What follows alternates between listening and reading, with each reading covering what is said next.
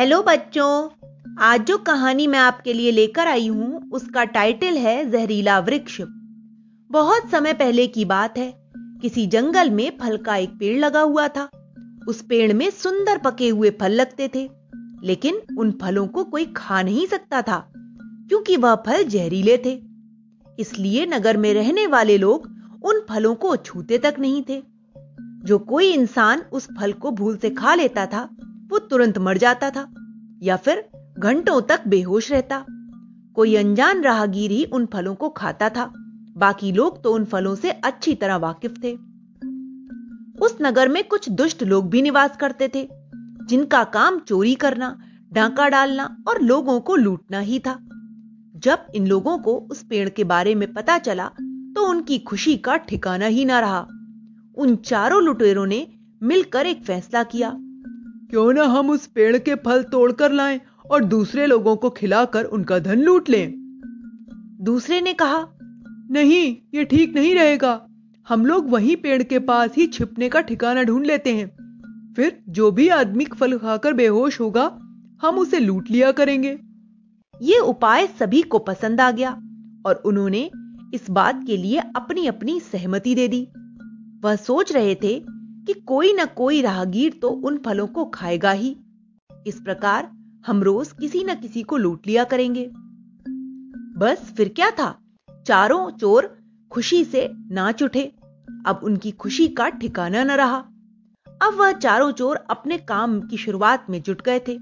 उन्होंने उसी पेड़ के नीचे एक बड़ा सा गड्ढा खोदना शुरू किया। उस गड्ढे के अंदर ही उन्होंने अपने छिपने का ठिकाना बनाया। किसी को भी इस बात का पता नहीं चल पाया था। अब जो भी मुसाफिर थका हारा उस पेड़ के नीचे आकर बैठता, उसका मन यह सुंदर फल खाने को ज़रूर चाहता था। वह फल थे ही इतने खूबसूरत। जैसे ही वह व्यक्ति फल तोड़कर खाता था, तुरंत बेहोश होकर नीचे गिर पड़ता। उसके गिरते ही चारों लुटेरे बाहर निकल आते और उस आदमी का पूरा धन लूट लेते थे। जब तक उस व्यक्ति को होश आता था, तब तक वो तो चारों चोर वहाँ से फरार हो चुके होते थे। अब उन चारों चोरों को बहुत मज़े आ रहे थे। वह जहरीला पेड़ उन लोगों के लिए वरदान साबित हुआ था। अब इन्हें कुछ भी करने की ज़रूरत नहीं पड़ती थी। अब तो उन्हें एक ही जगह पर बैठे बिठाए सब कुछ मिल जाता था। इस प्रकार उन चारों चोरों के मज़े आ रहे थे।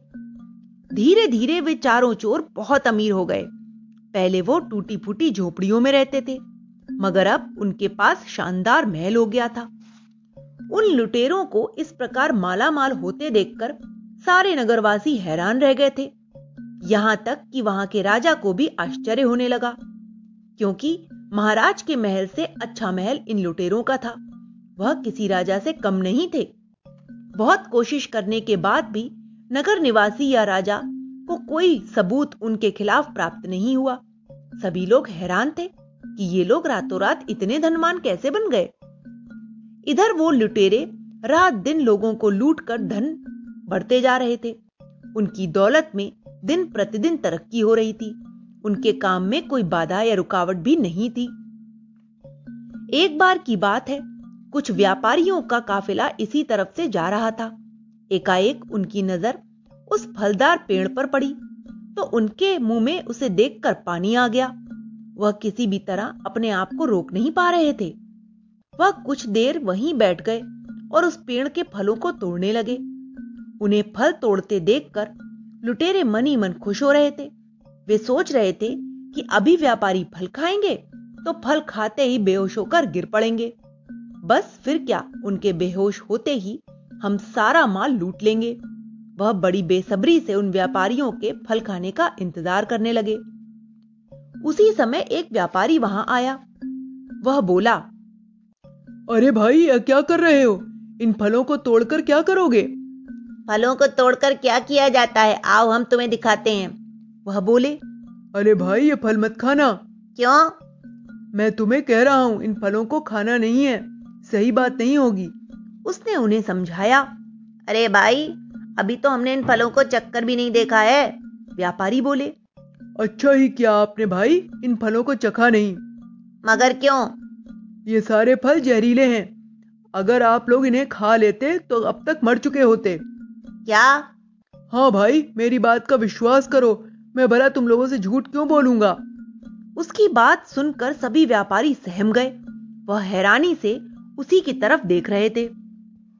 उन्होंने पूछा लेकिन तुम्हें यह बात मालूम कैसे हुई कि यह फल जहरीला है?